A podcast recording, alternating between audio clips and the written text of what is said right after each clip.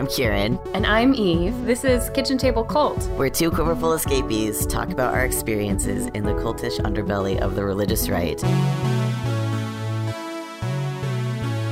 Hi, Eve. Hi, Kieran. It's been a while. It has been a while. I mean, yeah, I'm, I was trying to remember when the last time we recorded was, which is always a bad sign. it was like a month ago. Yeah. Happy New Year. Happy New Year. we New made Year. it to 2023. Yay. No apocalypse yet. Uh, Yeah. I got sick with COVID, which was terrible. It was really mild. Like, I, like the, it was like a very faint line. I just looked at it and was like, okay, if this were a pregnancy test, I would be pregnant. So it's definitely COVID, but it was very thin. I didn't have any trouble breathing, but like I did lose my sense of smell off and on. And drinking coffee without smelling coffee is a weird sensation. You Do just have taste your, the bitter. Your taste buds back. I do. I have my taste buds back. I have my smell back. It's very it's it's That's- better. that's Most good. of my energy is back. The thing that was like the worst was that it like stacked on top of fibro and IBS and like I basically have been in a flare for like 2 weeks and it's like starting to calm down now. Yeah, because COVID But- is vascular. Yeah, it's like it's everything. Like everything was inflamed. So my whole Mhm. body is just like, oh, hey, fibro and IBS. Let's just do a whole thing, and it'll be like we stacked it twice, and so this you've is been fine. resting, and that's good. Yeah, I basically slept and didn't do anything because I didn't want to get long COVID. So I was like, I will sleep. I played Dicey Dungeons for like two weeks. And that's that's where I've been. Nice. I I had the week between Christmas and New Year's off, and I like locked myself in my office and worked on the book, which I hadn't really worked on in about a year, just because life was a lot. So it felt very nice to pick things back up and have the added distance of perspective to like be more aggressive as an you know with edit edits and revisions and just like I'm it's nice to not be as precious. Nice. Yeah. So That's very cool. My New Year's goal was to find a doctor I can work with, which I did in like a week miraculously, which is great. Uh, but the other thing is like I'm starting to work on my memoir. So now Wednesdays are my writing days, and I got myself two special cups. I have like a giant coffee mug that has dogs on it, and I have a fancy little flower mug. So I have like my writing time mugs for my tea. And I found this app called Stimu Stimuwrite. Yes. Something like that. I'll link it later. But it's like it's an app made for people with ADHD to write. Yeah. It like it you can set sounds. You can have a background that like moves very subtly. And every time you type, you get like hearts and smiley faces. And it's the best thing ever. I think that would drive me crazy. But on that note, have you heard of the most the most dangerous writing app ever or something like that? No. It is a tool that if you are not active actively typing in it within a certain amount of time, like 30 seconds to a minute or something like that, it erases everything. oh my god, that's And terrifying. I'm like, if you need an emergency to write, it will give you an emergency to write. So if if you need serotonins, use Stimuwrite, and if you need like pressure, Cortisol. use the most dangerous writing app ever. And your 2023 is going to be full of writing. Mm-hmm, mm-hmm, mm-hmm. And anyway, speaking fun, sort fun of tips and tricks. speaking of writing, speaking of writing, we have a friend, a friend of mine in Berlin, actually. Um, Annie, would you like to introduce yourself? Yeah. So uh, yeah, speaking of writing, I could use that actually. I just googled Stimuwrite while you said it, Kieran. Um, yeah. So I'm Annika Brockschmidt. I'm a German writer and journalist, and I cover mainly right-wing extremism across the, uh, across the globe, but with a focus on Germany and the US. wow. And and how did you and Kieran run into each other? I know y'all have been buds for a little bit. it was very random actually so i've been listening to your guys' podcast for, I don't know, I think about two years probably. And because um, I was writing a book on the history of the religious right, and I was looking for, you know, just something that gives me input as to what it's like to actually live in that environment. and I was listening to you, and uh, I think just randomly, I saw a tweet by Kieran saying, "Oh, I'm I live in Berlin, and I'd I, th- I think it said something along the lines of I'd, I'd like to meet people so that I uh, don't just talk to my landlord, who's the only person that I speak in English to at the moment, because you literally just moved here. And mm-hmm. I was like, mm-hmm. oh, mm-hmm. fun. So uh, I live here. Do you want to go for coffee? And it turned out that back then we lived about 10 minutes by foot from each other. It was oh, great. It was so crazy. Uh, and so, yeah, we we met Kieran met my very over enthusiastic dog, and uh, yeah, very important. Yeah, so that's how we became friends and stayed in contact since. Wonderful. I'm so glad you're here. Thanks for having me on. I'd love to have you tell our audience a little bit more about your your professional work in this realm, um, and then why why this topic is, yeah. is a good tie into it. Sure. So um, I'm a historian by training, and I chose to focus on sort of a history of violence and uh, these sort of psychological aspects of that because something that's always interested me is why people do things mm-hmm. that seem from the outside like they make no sense because i think actually most things that people do they have a reason for that whether that reason may be right or wrong is a different story, but I don't think people just act in a way that seems inherently irrational to them generally, even if it may look like that from the outside. So that's why when I was at university, I put my focus on genocide studies.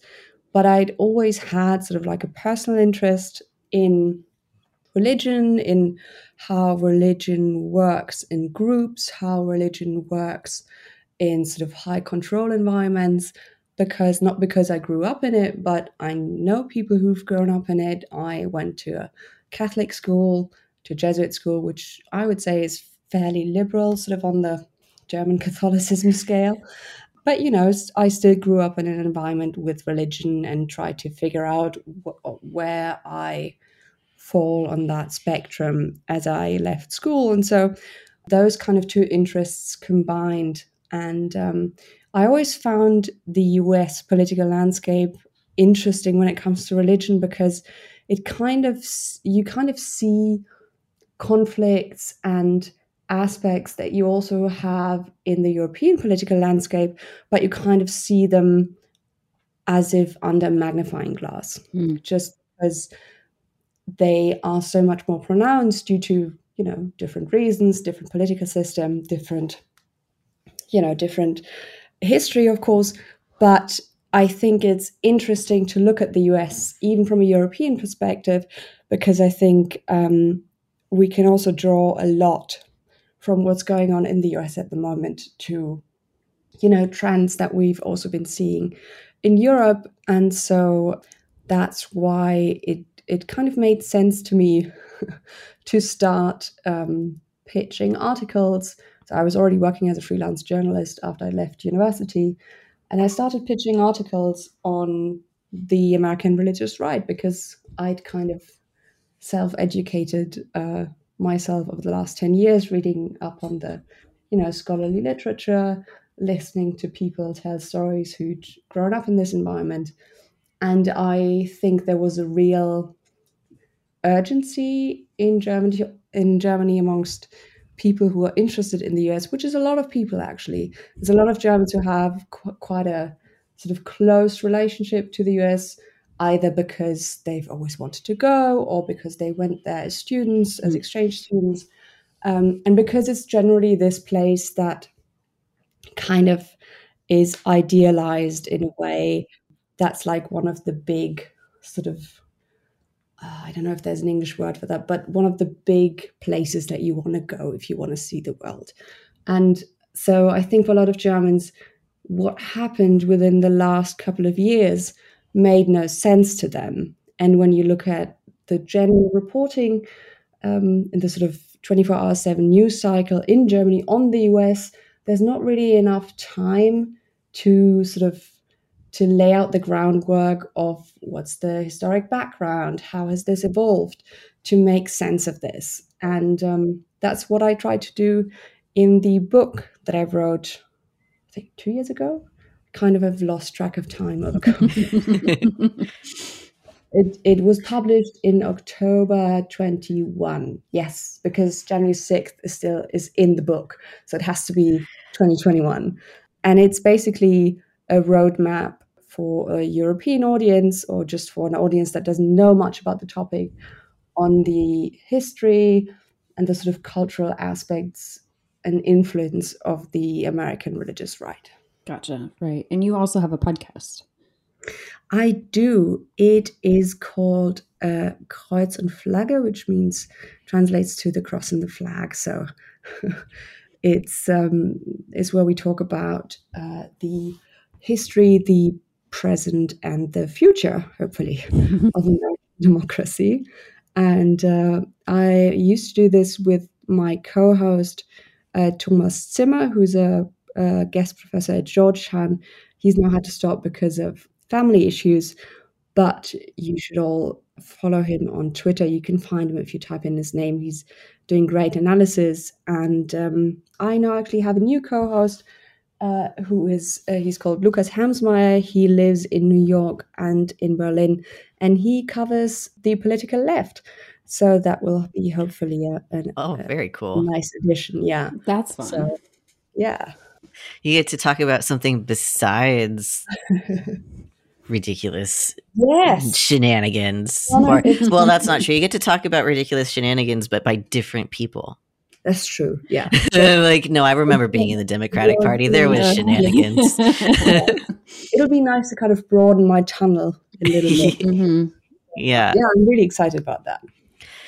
Yeah. So the the uh, sort of impetus for me inviting you on is not only because like you understand January 6th and like the landscape of the US from like a European perspective, but also because I woke up one day in December and I looked at the news, the English news site that I read, and as it turns out, mm. there was a coup, almost coup that happened and we arrested like mm. 50 people and I was like mm-hmm we did what? Yeah. what happened? There yeah. was a what now in Germany? And we mm-hmm. just arrested people and there was no two year long inquisition and like the minister of whatever the fuck it was got removed from her ministerhood and was like banned from public office and there was like no select committee like what you mean there were consequences? There were consequences is, is, like that, isn't that i woke up culture? and there were consequences. Isn't that just cancel culture?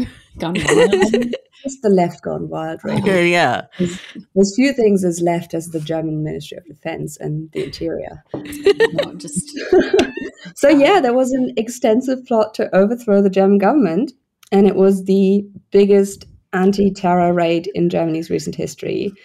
Uh, there were 3,000 policemen and policewomen were searching the homes of suspects nationwide, and I think in uh, a town in Italy and one other country as well. I've forgotten which one it was.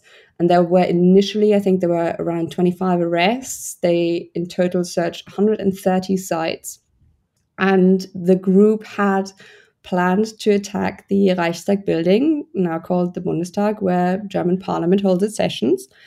And apparently, for at least a year, this group had conspired to actually, so their plans were actually quite advanced and quite sophisticated. So they'd conspired to establish secure IT structures and communication channels. Hmm. They were conducting shooting drills and you know, just generally plotting the overthrow of the democratically elected government, planning what attacks. The, what was the, like, the end? The end goal most. Oh, oh so strap in because the end goal was basically founding a fourth Reich, um, which you know is not good, mm. and um, they basically they had planned to uh, evoke a state of chaos by planning attacks on critical infrastructure like the power grid in order to create civil war like scenes to then be able to attack parliament and potentially kill or take hostage uh, lawmakers. Mm-hmm. And they had plans that were apparently quite sophisticated because they had a former German lawmaker amongst them, a member of parliament, former member of parliament uh, from the AFD. Of course. Which is our far right party. And um, so their goal was they want to overthrow the government and establish a new Reich. They also, and this is where it gets, you know, it was already wacky, but it now it gets really wacky. The group apparently also wanted to renegotiate Germany's post Second World War settlement. And that is because, and I'm not going to go into the completely nutty details of it because it just, your brain just shuts off. Mm-hmm, and mm-hmm. I want to spare you that. Um, but the suspects are connected to basically conspiracy theories of the QAnon ilk, and um, they belong to a specific faction within the German far right, which are called Reichsbürger, so citizens of the Reich, hence them wanting to create a fourth Reich. And this is kind of the German version of the sovereign citizens movement. It's not uh-huh. exactly the same thing, but there are similarities between the two when it comes, for example, to the refusal to pay taxes or to accept government authority, willingness to use violent force, and the belief in conspiracy theories. However, the Reichsbürger movement has existed in Germany since the 1980s. And it's quite hard to define who they actually are and what they believe because they're not homogenous in belief. So the beliefs within the movement can be quite different from each other. They're not uniform. However, many of them believe some version of this. So they claim falsely that Germany is not an independent country and believe that it is still governed by the United uh, States. Ah. Oh, that it is not a country, but a company I'm not going to go into the details and the absolutely unhinged reasoning behind this claim, which has to do with the name of a version of a passport that we have. Um, it's, you know, um, and you know there are warring factions within the movement. Some who belong to the sort of wider scene that are called Selbstverwalter, so essentially self-governing people. They don't necessarily believe in a continuation of the Reich, but they have similarities to the sovereign citizen movement in that they, for example, most of them are preppers. Most of them don't accept state issued documents. There have been many cases of violence and shootouts when police searched their grounds because they've declared themselves independent from Germany in their backyard in the past, you know, with warrants, right. of course. Uh, so many of them are actually armed. And just to give you a sort of idea of the scale of this, how many of these people are there? The German Verfassungsschutz, which translates to the Federal Office for the Protection of the Constitution. Oh, estimate nice. We have one of those. Yeah. well, we do. It has a massive problem with right wing extremism in its own ranks, so that's mm-hmm. not great. Mm-hmm. You know, uh, law enforcement problems. Um, and they estimated in a report from 2021, I believe, that 21,000 people belong to this Reichsbürger movement. And of them, it categorized 1,500 as right wing extremists. I think that number has been upped since. And the report counted 2,100 people as ready to potentially commit violence. And the number of violent extremist crimes committed by this movement has risen over the couple of years, reaching around 1,000 in 2021, including over 180 violent crimes. Mm. And 500 of these people currently own weapons legally, which is a very rare thing here. Nobody has a gun. Yeah, yeah. so the fact that there's 500 of these people who have guns is very worrying.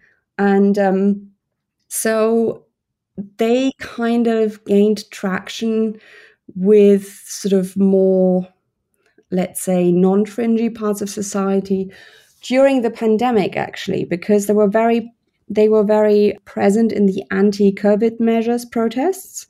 So there has been some overlap between the sort of Reichsbürger anti-COVID QAnon folk, which I think we've seen in you know in a lot of countries, and um, so yeah, that's that's basically where they're uh, located um, ideologically, and what made this so until now you might think okay so why why is this so shocking? Yes they they they attempted a coup but doesn't look like it would have worked. Sure but what made them more than just a bunch of people who had some kind of wacko idea about a fourth reich and wanted to storm parliament is that they were recruiting members from law enforcement and the military. Mm-hmm. so these were not like social outcasts, like the, the visible neo Nazi with the swastika tattoo on uh, their necks. You know, there were soldiers, former soldiers, policemen, there's a doctor, there was an opera singer. You know, and I think that's interesting because it tells us that this form of extremism is something that has been bred in the center of society, not only on its fringes.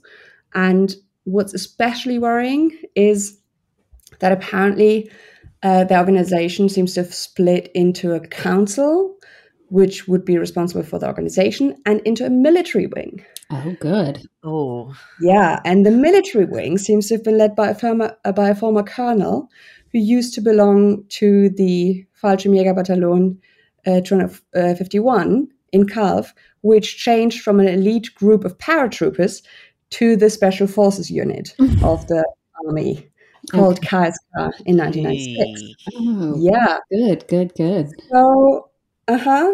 And so, according to media reports, that guy had been suspended from the army after, a surprise, a violation of gun laws. Shocked. But also, there was another current member of the Special Forces Unit of the Army uh, in the logistics wing who was arrested by the Special Forces Unit of the police, which is called the GSG 9 Anti Terror Unit, who also searched the premises of the Army's Special Forces Unit, which is pretty unique, I think, in German history. One special ops unit searching the grounds of another one. Yeah, I yeah, that's, that's pretty unique generally. Like that doesn't happen often. No, it doesn't happen every day. So yeah, No. it's, it's not great. yeah, that's that's quite something. Okay, thank you for the the the like background info. I mean, I I know that Kieran's following this stuff because they live there, but like I don't, and I don't think most of our listeners are are really like, up to date on the the nuances of this. So thank you. What what was really fascinating to me is I was reading a report about it, and they're like, "Oh, and these people were stockpiling guns," which is like, it is ridiculously hard in Germany to get a gun. Like, complete sidebar, but on New Year's Eve, apparently there was like chaos with like shootings and stuff, and some people in Brandenburg like got trapped in their basement, and it was on fire, and the fire department found guns. And they were like, "What the fuck are these doing here? Because you should not be having these guns." And I, I just find that hilarious for some reason. But anyway, it's like really, it just like coming coming from yes, that's just like contrast is is yeah, yeah. It's just like, oh, like the people lighting fireworks in the basement also had guns because of course they did, but also like, how the fuck did they get them? Because this is Germany and it is so hard to get guns here. And Mhm. so, like, because it's so hard, one of the reports I was reading was like, the parliament is considering even tightening the gun laws that we have, which are Yeah. already like pretty fucking stringent. So I'm like, Yeah, this is what it's like to live in a society. this is what a society does. Yeah, and yet, so this is actually so the fact that so many of these people, uh, or at least a significant number of them, had connection to law enforcement or the military is not that surprising, Mhm. unfortunately, because uh, according so there was the, the guy that heads I'm not sure how to say this in English. I think it translates to something like the military counterintelligence service, which is Mhm. kind of the sort of a secret service version within the military. Mhm. People who are supposed to be investigating the military for extremism within its own ranks. they uh, had already warned in 2020 that the military had been infiltrated by right wing extremists. So I remember the report, there was a line in the parliamentary report that they gave, um, which said something like, It's not like there's a shadow army, but it has been infiltrated by right wing extremists. I was like, Oh, great. Oh. So it's not a shadow army yet. I didn't just like I, was, can't imagine like a, that, that kind of report here right. It would be the entire army. It's like, oh, by the way, all of the army, which like we already know, it's infiltrated. By the shadow army is the normies. Yeah. I the, mean, sh- the shadow army is the ones who aren't extremists, really. And they named 600 pending cases. And again, wow. like the German army is not that big. Like it's a fraction of the of the the American military, where suspicion of right wing sentiments was being investigated, and especially the military's special ops unit the Kommando Spezialkräfte, short KSK, has been under investigation again. So this is this is a very small unit. 20 soldiers were under investigation recently. The total suspected cases amounts to 50 within that unit. Oh my god. Wow. Wow. And, but you know, also journalists who report on this unit have been warning about this for years because so there's a uh, there's one journalist who's been doing a lot of great reporting on this who i think two years ago gave an interview where he said well whenever i tried to talk to like army officers about this being like oh you seem to have a couple of quite unhinged people in here um, who you know seem to harbor some worrying sentiments their response was like well yes of course those are the people you want in that job because who else wants to do that job mm. you know my in mm. itself so yeah so this may um, this may actually like that that mindset kind of ties into what you were saying earlier before we started recording about January 6th yeah. being a kind of a turning point in how your work has been received. Do you want to talk about that a little bit? Yeah. Yeah. So I would say generally the interest in sort of how did we get to this place, what's happening, uh, started, you know, to rise after Trump got elected, but it was still you know, whenever I would, you know, pitch stories on the religious right, on right wing extremism, it would still get the response of, yeah, you know, it's kind of interesting, but it's very niche. And that seemed to shift significantly after the storm of the Capitol, because I think these images were just so shocking. And a lot of people watched it live on their TVs. Like, I remember I was moving at the time. So I was in Berlin and we were in the car and I had uh, I had C-SPAN on in the background. As you do. is, it's this procedural thing, but you know, I kind of have to keep an eye on it. Mm-hmm. And I remember we we're just heading up to the to the new flat and there was a commotion and we were just about to unload the box and i was just like just hang on a minute i just have to i have to see what's going on there so i spent the next what like six hours just like in the corner of the empty apartment with my laptop like perched up and just watching wow. and i think a lot of people were just glued to their tv screens because you know they might not have been there in person but you could you could watch the coup live. It was it was so surreal watching it, it so scary on Twitter. Just like so yeah, I think it was such a visceral experience, even though people were just seeing it through their TV screens or mm-hmm. laptop screens. That I think there was a shift in oh, we seem to have missed something here. Um, I'm not saying that you know German reporting on the US is great now, far from it, but there's at least now, I think, in part, a willingness to listen to what people who've researched far right extremism and religious extremism have been sort of what they've been shouting from the rooftops for the last years, decades. Yeah, that's that's fascinating. yeah, earlier we were talking about like the German media scene and how like it is finally talked about fascism, but without saying fascism, because that's yeah. you it's can't say the word. No, it's a that's a big. Um, so you know, Germany often gets lauded for their sort of how Germany came to terms with its history, and I would say that is correct on sort of like a superficial level, and on a sort of public memory culture level, maybe, mm-hmm. but it doesn't really go deep. And I think for a lot of people, the word fascism equals Nazism. And a lot of people don't know that Nazism is just one very extreme version of fascism, and then that there's lots of different types of fascism, that there used to be types of fascism that were kind of, you know, pitted against each other. And the general belief, I think, that some researchers have been trying to work against that fascism today might look slightly different than fascism in 1940s Germany.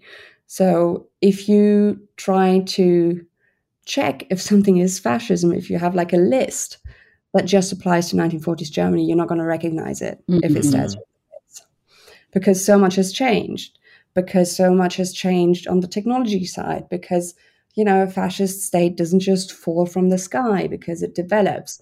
And I think failed coup attempts, as German history has shown us, is can they can be quite instrumental in how a movement uh, goes on from there if they're not punished yeah. severely enough or if they're not prosecuted severely enough.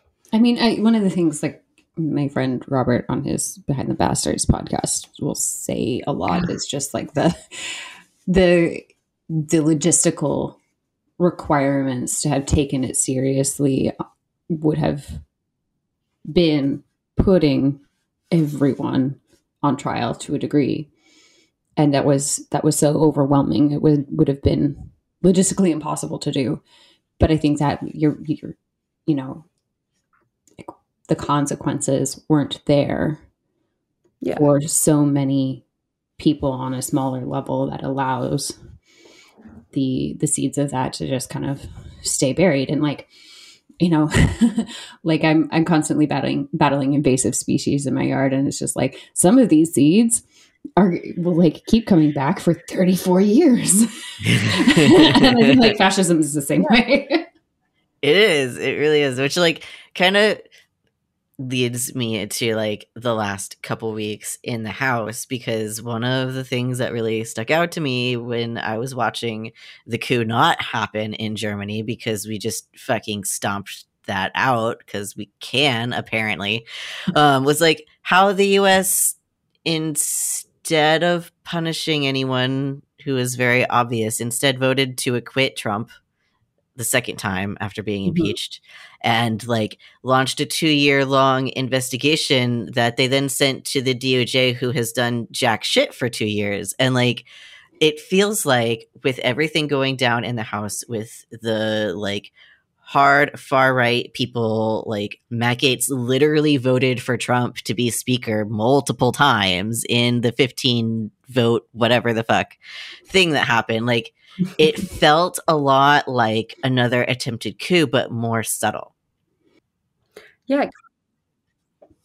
It's a dick measuring contest on the house floor. Well, I mean, yeah. that's, that's all it is. well, but I, I think it also kind of felt like to me, because it seemed that January 6th, if we kind of look at the timeline of what they tried before, it was, yes, it was planned, but it was sort of the last ditch attempt mm-hmm. because everything else hadn't worked. Mm-hmm. So I think what the catastrophe on the house floor shows and the the charade on the house floor shows is that I think at least the the heads of the movement have learned okay so we might not have a second storming of the Capitol.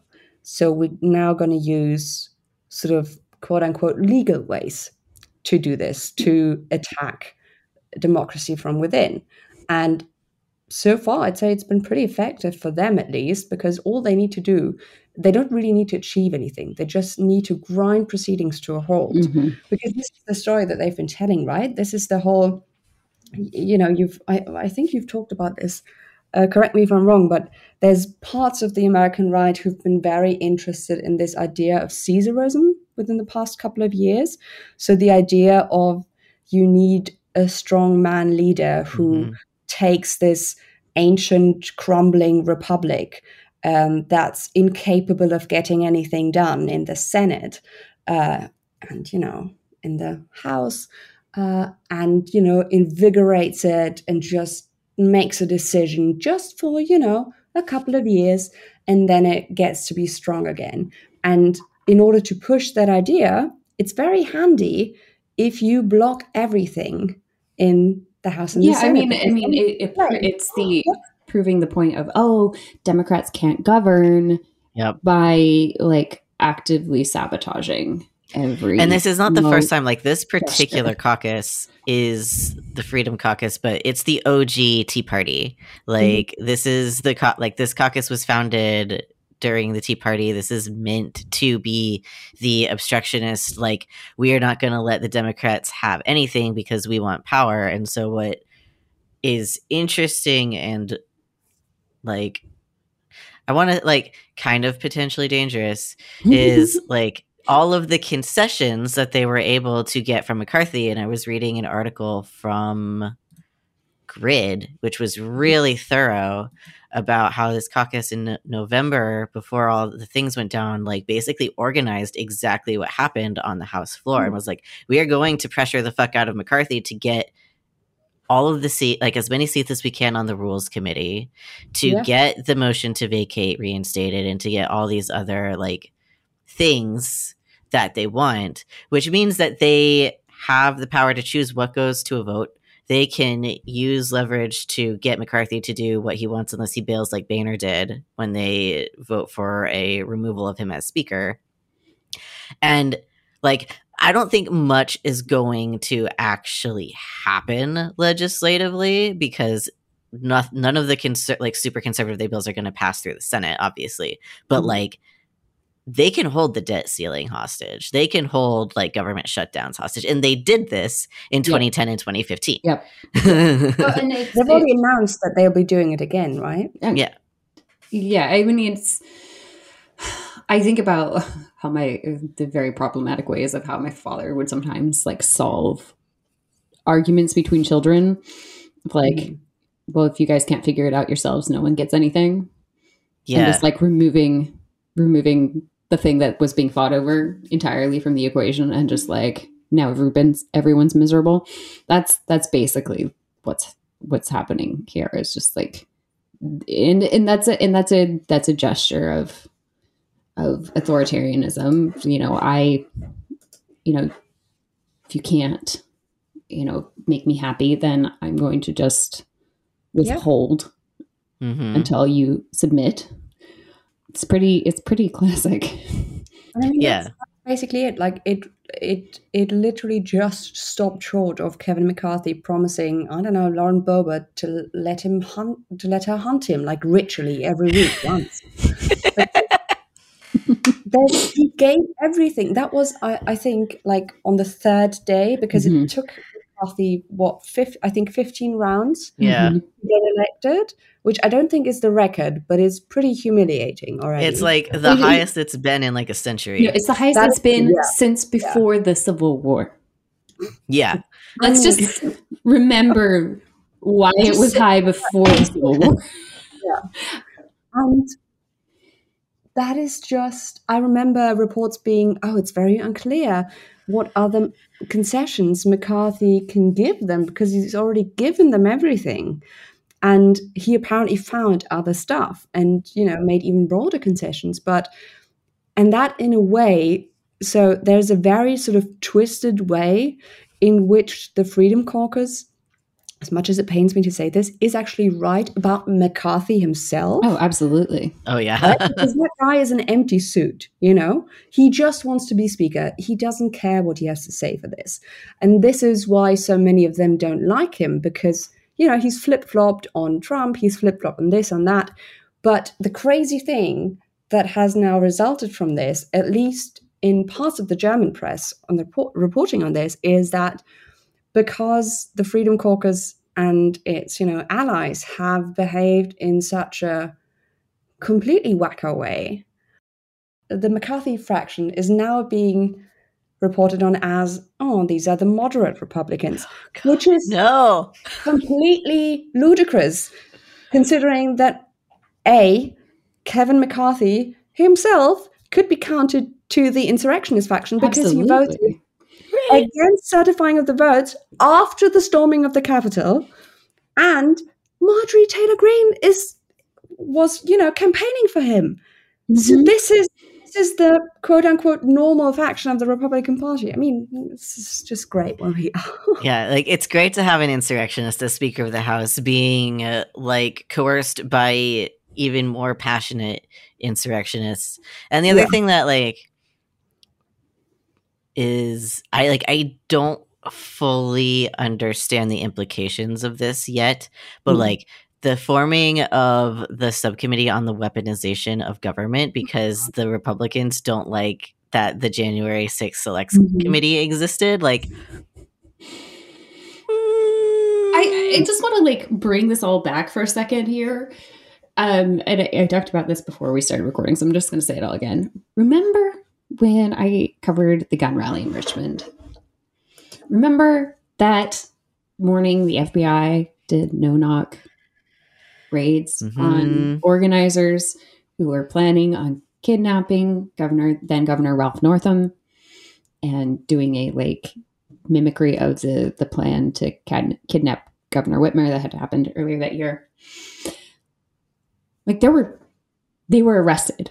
A like coup at the Richmond state capitol was averted because there was proactive hmm efforts. So it was like what happened in Germany, what you were describing. These things are not that, like, we're not capable of doing them. It's a very, like, deliberate choice not to do it. Yeah. I mean, I'll, I'll say this about the German response. So um, there's still a lot of things I would say that are very worrying about the way that parts of the German sort of political landscape, not just the AfD, because obviously their reaction is horrific to this, but um, there is a sort of trend in German politics of writing instances of right wing extremism in law enforcement and in the military off as one time things. Mm. You know, of classic, oh, lone wolf situation. Right. And our former, so this has happened at the tail end of, you know, the Ministry of the Interior, who's, for example, responsible for our police, uh, refusing for years under the former government, under Merkel, um, refusing to, for example, do what sociologists were begging them to do, like a comparative study of the sort of ideological landscape within the police force, of Mhm, racism mhm. within the police force. And for some reason, the Conservative Minister of the Interior always said, no, we're not going to do that. There's no problem. There's no problem. Uh, even though the military, sort of the, the people in within the military themselves who were supposed to, you know, investigate this said, um, you might want to take a look at this. So Germany has had a right wing extremism problem within its law enforcement for decades, since the end of World War II, with reason, because, you know, even though the denazification um, effort was there, it kind of was cut short for practical reasons because the Allies realized that if they just, you know, fired everybody who was a Nazi, the administrative state would collapse because And this is exactly what Robert is always talking about. Yes. Yep. Yep. you had pers- so some people you know were fired but were allowed to come back after a couple of years so you had ideological personal continuancies in there and this is not just like my lefty perspective mm-hmm. there's like a there's a report by the bundeskriminalamt which is kind of like our version of the fbi that says in because they were working with historians the denazification effectively failed and we kind of have to deal with this hmm and the problem is that politicians need to follow up on this. But our sort of center to conservative uh, wing of politicians is very much on the, well, what, what about left wing violence beat, which is just going overboard because, you know, there have been youths gluing themselves to the street because they're scared the planet is going to burn. which is, of course, the same thing. Right. Oh, definitely, Totally. definitely. Yeah. Yeah. No. I, I, hmm hmm So there's this constant false equivalency while also closing your eyes to the structural problem behind it, even though there might be action taken to prevent this specific coup. hmm I'm not that optimistic that there's really going to be structural change. Although I'm, I'm happy to be wrong on this. I'd be, it'd be great if I was wrong. I would love to be wrong Yeah. on things. It The would right thing be about our job. It would be amazing if we were wrong. it would be great. I mean, it's it's it's it's so hard to enforce follow through with these things. Yeah. Yeah, definitely. I mean, I I guess only only time will tell how how this is going to continue. But you know, this has also shown, and this might actually be an interesting tidbit of information because I think this is uh, something that's very different to the American right, because um, the guy who was heading this terror group belongs to the far right wing of the German aristocracy. hmm And um, so he's a, well, he's not technically a prince. He still has the title, but we don't technically have aristocracy anymore, but they still have their titles. With the with the colorful name of Heinrich the, I think, 13th Prince Reuss zu Köstritz. So lots of consonants in there. and um, this led to the amazing sentence that his hunting castle near Bad Lobenstein was also searched, as well as his other properties. But so he is It's hunting castle. yeah, hunting castle. Obviously, you have to have a hunting castle. but so he's a, an example of right wing aristocracy, which you also see in the German religious right, which is a lot less powerful uh, and has less of a political infrastructure than the American religious right has, but it does exist. And, you know, the German religious right has ties to the World Congress of Families and all that sort of stuff. So he, I thought, was interesting because it was known that this guy who then was dreaming of becoming emperor, apparently, um, as you do, Mm, yeah. he was already known to be affiliated with the Reichsbürger movement because in 2019 he'd held a talk at the Swiss World Web Forum, which is a very strange event. So I I researched this and went down a bit of a rabbit hole, and it's it's it's an event that again shows how libertarianism, extreme libertarianism, and authoritarianism actually go together quite well. Hmm because it Yup. I think it calls itself the what was it? The Woodstock of IT or something. So it invites misfits and disruptors and mavericks so it's Mm, You mean people who don't like being held accountable or like having foresight for how their actions might impact other people? Yes. People who are like, maybe we should have monopolies. Maybe the state should just back off. So there's this very, there was this very weird mix of sort of liberal Silicon Valley type people, but also musicians and this weird prince guy who actually held a talk. And this is where the anti Semitism just like barges in, where he claimed that foreign powers, namely, and this is a quote, the international financial interest had in fact instigated the First World War in order to, quote, end the monarchy, naming the Rothschild family, ding, ding, ding. Mm-hmm. And, you know, the bingo card is full. wow.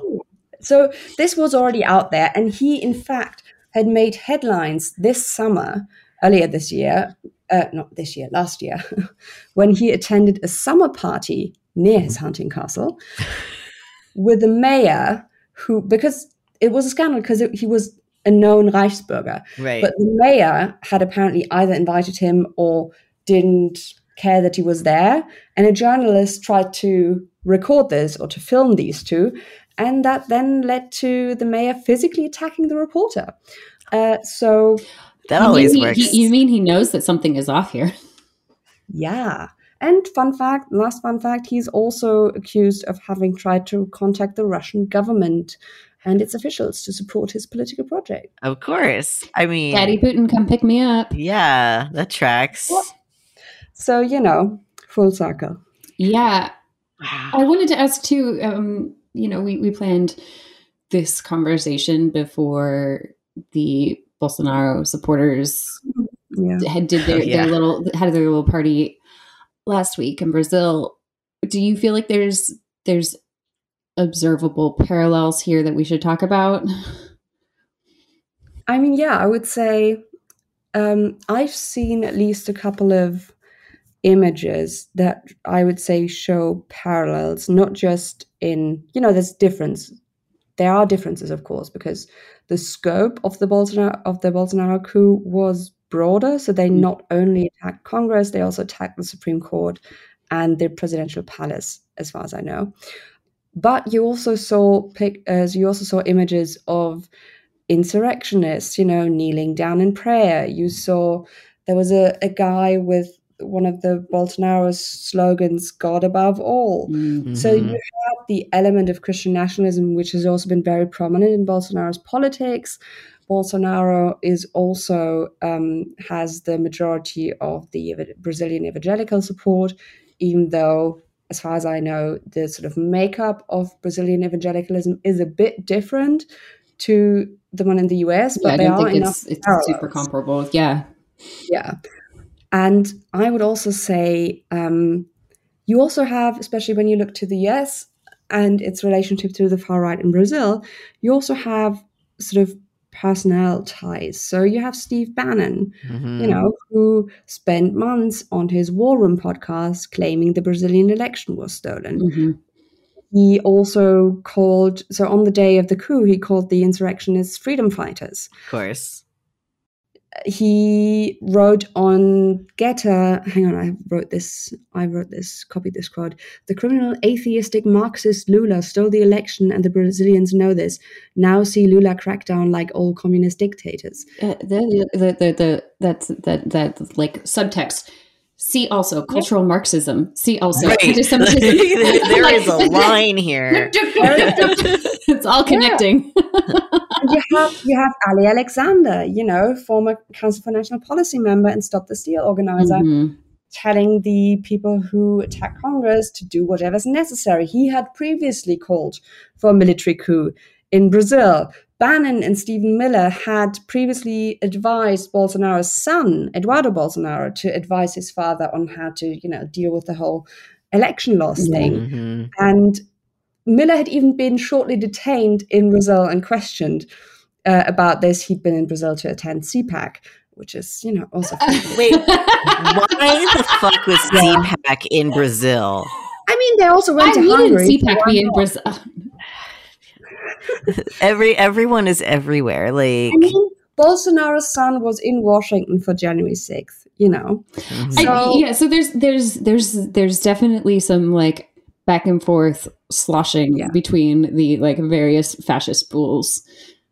I mean, Uh, isn't Bolsonaro like hanging out with DeSantis and Trump in Florida? Like, Yes. Still or up until I think- recently? I think, as far as I know, he's currently staying in the home of a mixed martial arts fighter, but uh, he is definitely in Florida. Yeah. And, oh, there's another person how we can, you know, come full circle uh, on the sort of global aspects of the uh, far right, including Germany. Another name that pops up very often in sort of relation to the Brazilian version of the big lie is Matthew Tyrmand, who is a right wing extremist on the board of Project Veritas. Mhm. He also, you know, called for military coup, yada yada yada, all of that. And he was a guest at a gathering of fascists and white nationalists hosted by the New York Young Republicans Mhm. Of course. uh, a couple of months ago, which also included as uh, invited guests two members of the European Parliament who belong to the far right AFD. So Good times. Cool. But, oh, I guess I guess the larger point that I, I want to really drill home here is, and correct me if, if I'm misinterpreting this, but because the US has such empire imperialist clutches on culture across the globe. The rise of fascism here and not having that be taken seriously and having immediate and serious consequences for it means that everybody else is going to be dealing with this more intensely than they would have otherwise for a while. Yeah, well, I think the only thing where I would interpret it slightly differently is that while I think we can definitely see that sort of right wing talking points from the US are transported mm-hmm. into European discourse. You know, we, example, Germany, they tried it with critical race theory. That didn't work because Germany has not come to terms with racism. So nobody knows what whiteness even is. So that didn't work. Not part of the social understanding at all. On one hand, like, could. But they tried. yeah, so, so they're trying. They're definitely exporting the culture war stuff. Mm-hmm. I would say that's where I would agree. However, I think because all of this shows us right how the the right and I think this is easily overlooked because each of these political projects are so fiercely nationalistic. Mm. It seems contradictory at first that they are embedded in this global network. But they are because there is sort of I don't I think it's not a, just like a one way street. Mm-hmm. But you can also see this so when we look at Hungary, for example, Viktor Orban has been a sort of hero to the American right for a while now. Right. And when you look at what DeSantis is doing in Florida, I would say you could you could you know there've been there've been essays which I think have been on point speaking of the Orbanization of Florida, where he is kind of copying or at least implementing an American version of what Orban has been doing in Hungary. So there's, I, I think there's learning, sort of authoritarian learning going on in sort of both directions. That makes mm. sense. And I think that is something that we really have to keep an eye on because that's not going to stop tomorrow. There, there no. there's a lot of cross pollination happening here. Yeah. Yeah. And like it makes sense because all these people go to like all the same events and listen to the same like they're all friends.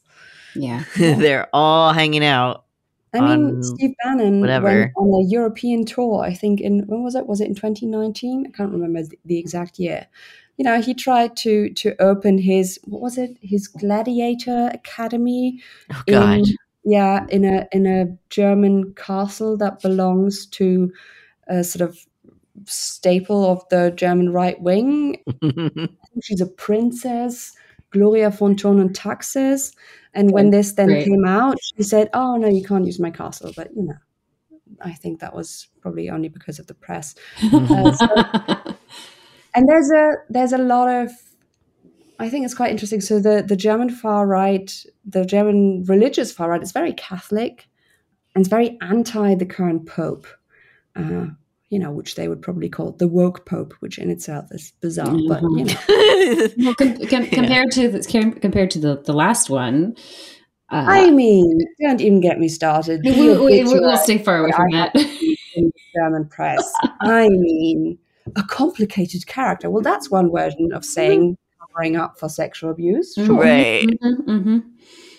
Uh, on that like total total total sidebar but like on that note queer de which is queer deutschland it's like the queer newspaper in uh-huh. germany is being sued by i don't know the fuck who because they said that the pope was anti-gay like mm-hmm. I'm I'm simplifying it a lot, but like they're being sued for defamation and like it's something about like defamation of a dead person is like some crime that they can be investigated for. But, but is it defamation if it's true? The fun thing, well, that's the first thing, right? So we're just stating facts, but um, the thing is that so they, as far as I know, they they were sued for defamation, but it probably can't even proceed because all of the people that they allegedly defamed that could make that claim are dead. So you know, there might be a bit of a law in there. Yeah, it's it's it's not a very well thought through plan. We love we love clogging the courts with nonsense. Yeah. Yeah, which by the way, there's a there's a German hashtag for that, which is called Quatschjura, which basically means nonsense law, which is what a lot of the COVID deniers have been doing to try to, you know, not wear the Mm-hmm. as the quote unquote symbol of modern slavery, a piece of cloth over their nose. Right. I mean, it's, uh, There's that was sort of like the interesting bit of culture shock was how like similar mhm. things are. Like Yeah.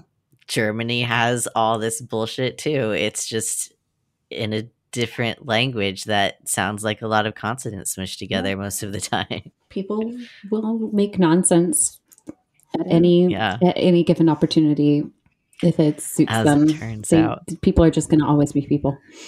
Yeah. One of my favorite things is having dinner with my spouse's coworkers who are all immigrants and have all like fled fascist countries. So we just like swap war stories over dinner like, "Oh, why are you leaving the US? Isn't the US cool?" "Oh no, let me tell you."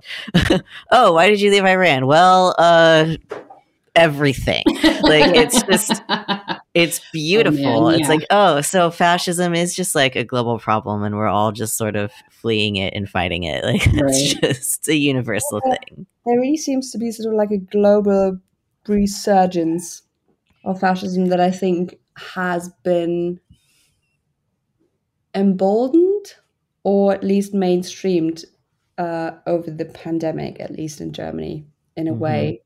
I think, I mean, there's a there's a German study done by the foundation of the Social Democratic Party that's done every year, which is basically called the study of the center, which deals with how entrenched right wing sentiments are in the center, quote unquote, of the society. Huh. And that is quite worrying. So, for example, because I often get the question, oh, do you think what we can see in the US, we're going to see in 10, 15 years in Germany? Because in some things, the US tends to be a precursor. And my response to that always is in reference to that study, because if you read it, you can see that between around sort of like 15% of people they asked subscribe to versions of what I would what I would say is white replacement theory. So, background, the demographic change in Germany is way behind the US. So Germany is still very white. Trend going to not going to be as white anymore. But the sort of backlash that I think the US is seeing and has seen getting stronger and stronger over the last years from the right, um, we're not even there yet. So Mm. that's still going to come. But already you have 15 to 20% subscribing to some version of right replacement. So, Mhm. you know, not not looking great. Oof. On that cheery note, that's true. No, I mean, I, I mean, I, I guess one of the things that like we saw coming out of the pandemic is like being in lockdown Yeah. made a lot of people get more clear about what was important to them and who they were, Mhm. and that for a lot of people meant coming out or getting a divorce. Uh, and I guess it, it it runs the other side of the gamut too with doubling down Yeah. on your your fascist ideology. Yeah. yeah, I mean it's it's kind of I mean psychological studies show that sort of extreme conditions like a pandemic tend to act as a catalyst for already existing conspiracist beliefs. Mhm. Mhm. And I think that's what we've been seeing. I don't think these things weren't there before the pandemic. No, I think everything everything that I'm describing like was like these were Yeah. things that people were avoiding dealing with Mhm. and because they had to be alone in their own heads got more Yeah. serious about Mhm. being open with Yeah. and um yeah, I agree. yikes. It's fun. I don't know what's in the water in all of the countries on the planet, but like someone should switch the poison to not be the fascist one. That'd be great. It would be nice. In 30 years, a study comes out show, showing that uh, increased levels of microplastics cause fascism. Right, like we we figured out lead. So like clearly something. yeah. Um, it's it's not great. Oh, Yeah. Well, Annika, thank you so much for coming on and sharing all of this with us. Uh, it's sorry I didn't bring better news. No, I mean, this is good. if people are listening to this podcast, they, they already know that it's going to be a bit of a downer. we try, but yeah, the topic's always rough. We give so much warning. We're like, this season is gonna be a ride. Buckle up. We yep. didn't say it was going to be like a fun ride, a fun, happy ride. this isn't Disney. mm. we'll get off at the end, but yeah. Thanks so much for having me on. I've again, like I've listened to you guys for a long time, and um, actually look forward to it every time. Aw, thanks. Despite the downer. Where can um, people find your work and find you? So, if you're an English speaker, which I guess you are because you're listening to this, uh, you can find me like every other writer at the moment. I think you can find me on Substack. My Substack is called Threats to Democracy, and I write regularly, at least once a week, mostly more often than that, on right wing movements uh, across the globe the US, Brazil, Germany, you know, the works. Uh, you can also, if you're a German speaker, you can find my podcast Kreuz und Flagge. Everywhere you can get podcasts. If you're an English speaker, the first, I think, eight episodes feature interviews with English experts that are not dubbed over, so you can just skip over my German ramblings uh, in between and listen to the very awesome people that I was lucky enough to have on. And uh, yeah, you can read German, buy the book makes conservatives angry and uh, it helps me pay my rent. Good, good. It's always good. Yeah. Oh, thank you so much. Your work is appreciated. Yes, I'm so excited that we could finally have you on. I've been wanting to have you on for a while because I'm like Annie is basically like the German us. Yeah, no, this is good. This is it's great. and at some point, the worlds collide, and as it turned out, it was an almost coup. So- Thanks, you guys. uh, thank you, everyone, for listening and for your patience while I got over having COVID and the weird period of time that didn't exist between Christmas and New Year's happened. We we we we are back. Buckle in. Again, it's gonna be a ride. It's not gonna be a fun ride, but it's gonna be a ride, and we will get off on the other side. And at some point, there will be jokes. And bring your bring your own snacks. It'll be fun. bring your own snacks and whatever else that you need. Thanks for listening, everyone. Bye. Bye. You've been listening to the Kitchen Table Cult podcast. Our music is from the track Janet by the band The Heavens on their album Stenazo. Our producer is Dave the Great. Our podcast is made possible by Patreon donations from listeners like you. To support us and join our community on Slack, check out patreon.com slash kitchen table cult pod. Thanks for listening.